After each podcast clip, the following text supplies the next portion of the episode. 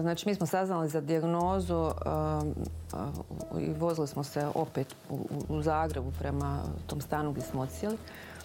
Kako sam kazala, ja sam rištala i prvo, prvo što sam suprugu rekla onako, dok nismo još i roditelje ni nazvali, Igore, molim te, samo mi jednu stvar obećaj. On rekao šta? Ja sam rekla, ajde, molim te da nikad nitko za ovo ne sazna.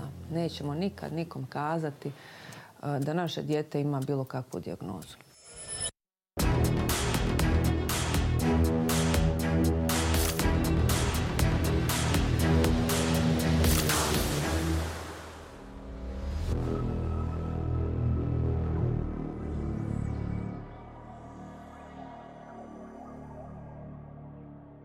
Prvi put smo primijetili da je naš Antonio drugačiji u odnosu na, na, na drugu djecu. Mislim kada je imao pa dvije godine, ali tako?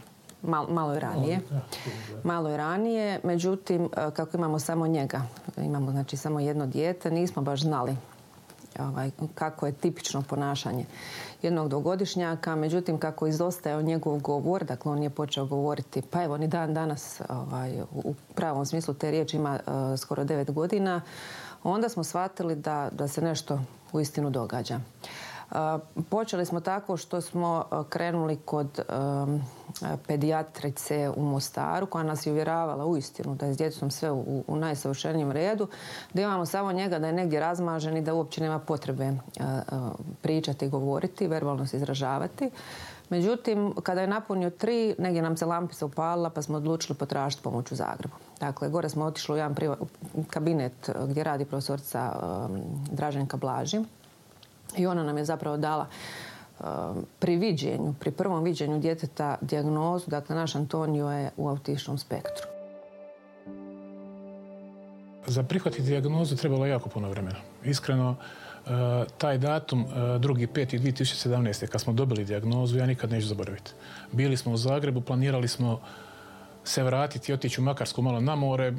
Mislili smo bit će sve u redu, da će nam par terapija, da njemu za govor ili će otići, ne znam, reći nam e, gospođa, profesorca Blaži, trebate otići, ne znam, kod logopedice radi, djetetom bit će sve u redu. Ta dijagnoza e, poremeća i spektra autizma, znam da je supruga plakala, ja sam se držao za stolicu da jednostavno ne, ne čudno da tako kažem i trebalo je jako puno. E, znači mi smo saznali za dijagnozu i vozili smo se opet u, Zagrebu prema tom stanu gdje smo odsjeli.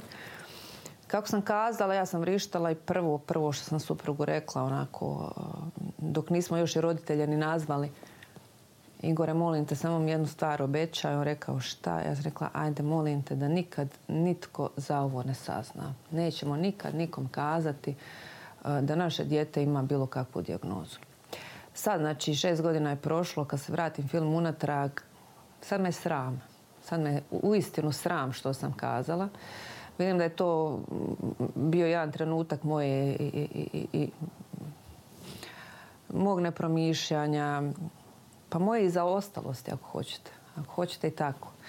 Dakle, nekako mi se čini da sam na svijet počela gledati realno tek uh, prije možda godinu dana. Uh, mi smo sumnjali da nije možda neka neurološka nezrelost. Stalno smo bježali od te dijagnoze autizma, međutim nekako uh, Možda je trebalo i godinu, godinu i pol dana da mi u konačnici stvarimo i tu nam je pomogla dosta jedna psihologinja koja je sama razgovarala i rekla e, što vi prije prihvatite bit će i vama lakše, bit će lakše i vašem djetetu, a u konačnici i okolini da prihvati vaše dijete. Ako bude problema, kakvi, ako se opet otvaralo zovnju? I nemoj da plače, molim, ako se uznemiri, obavezno. Prostite. Početak je bio jako težak zato što sam malo prije kazala nisam uopće znala ovaj, e, što znači autizam u tom kontekstu. Dakle, nisam znala uvijek što, što, što, što radim i što mi je činiti. Nije nikakva sramota kazati, barem ne bi trebala biti, ali čini mi se u našem društvu, nažalost, da jest, da smo suprug i ja puno vremena provodili u, u, u jednoj instituciji, u, e, mogu reklamirati Centar za ranu razvojnu podršku e, gdje smo posjećivali i psihologinju s kojom smo radili svaki tjedan po ne znam sat, sat i pol vremena. E, išli smo tamo e, iz razloga što smo htjeli naučiti kako se ponašati prema djetetu. Nismo apsolutno ništa znali. Tu smo dobili dosta, dosta savjeta, dosta ovaj, nekakvih uputa kako odreagirati u nekakvim određenim trenucima kad se to ni ponaša naravno ne u skladu sa, sa, društvenim normama. Sve više ljudi uobičajeni svakodnevni, tako kažem, ljudi koji srećemo po ulici počinju usvaćati što je autizam, da to nije bolest, da je to stanje. Međutim, bude pojedinačna situacija. Ja kažem, dovoljno je jedna isfrustrirana prodavačica ili jedan isfrustrirani zaštar u banci da vam pokvari cijeli dan ili tjedan. I da zaboravite sve one dobre prodavačice, ne ljubazne, kulturne ili sve ljubazne i kulturne zaštitare zbog jednoga. E to je ta stvar gdje, gdje se u ovom društvu mora raditi. Od političara, od vlasti, od, od društva, da se shvati da ta djeca nisu bolesna. One su samo malo specifična i malo su drugačije. Znači, treba ih prihvatiti kao takve. Bilo je puno neugodnih situacija, samo ću reći da smo iz dva vrtića doslovno izbačeni. Bilo je dana kad sam kući dolazila ne plačući, ali tako Igor to jako dobro zna. Kad bi ga nazvala na telefon i kad sam doslovno vrištala, koliko su ljudi znali biti drski, bezobrazni. Kad bi moje dijete uradilo nekakvu čudnu nekakvu situaciju bi napravio na nekom javnom mjestu, ne bi osuđivali njega. Uvijek sam ja bila ta koja je bila kriva. Međutim, malo prije sam isto vama u neformalnom razgovoru kazala da se nekako sve počelo rješavati na bolje onog momenta kad smo mi kazali javno počeli govoriti da mi imamo problem, odnosno da naše dijete je u autičnom spektru. U tom kontekstu, dakle, javnost više nas nije promatrala kao bračni par koji ima nerazmaženo i neodgojno dijete, već su shvatili da naše dijete je malo drugačije. U tom kontekstu, dakle, ja kažem, i odnosno poručujem svim roditeljima da se ne srame svoje dijagnoze svoga djeteta, nije to nikakva sramota, ona je Bogom dana.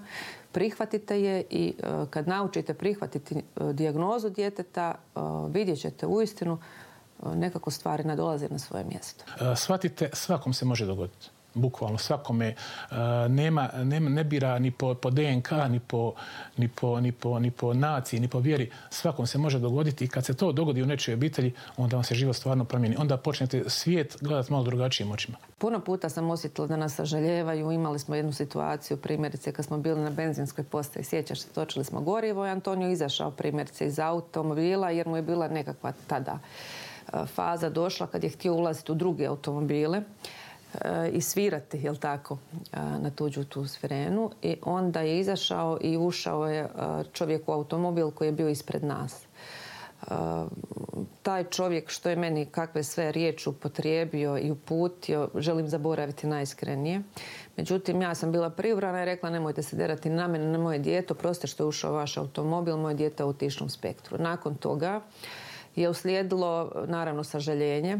E, oprostite, molim vas. E, molim vas, hajde, nek dječak uđe u auto, vozit će se sa mnom i tako dalje i tako dalje. Dakle, ljudi idu u onu drugu krajinu, što mi je u neku ruku bilo onako prilično e, ponižavajuće.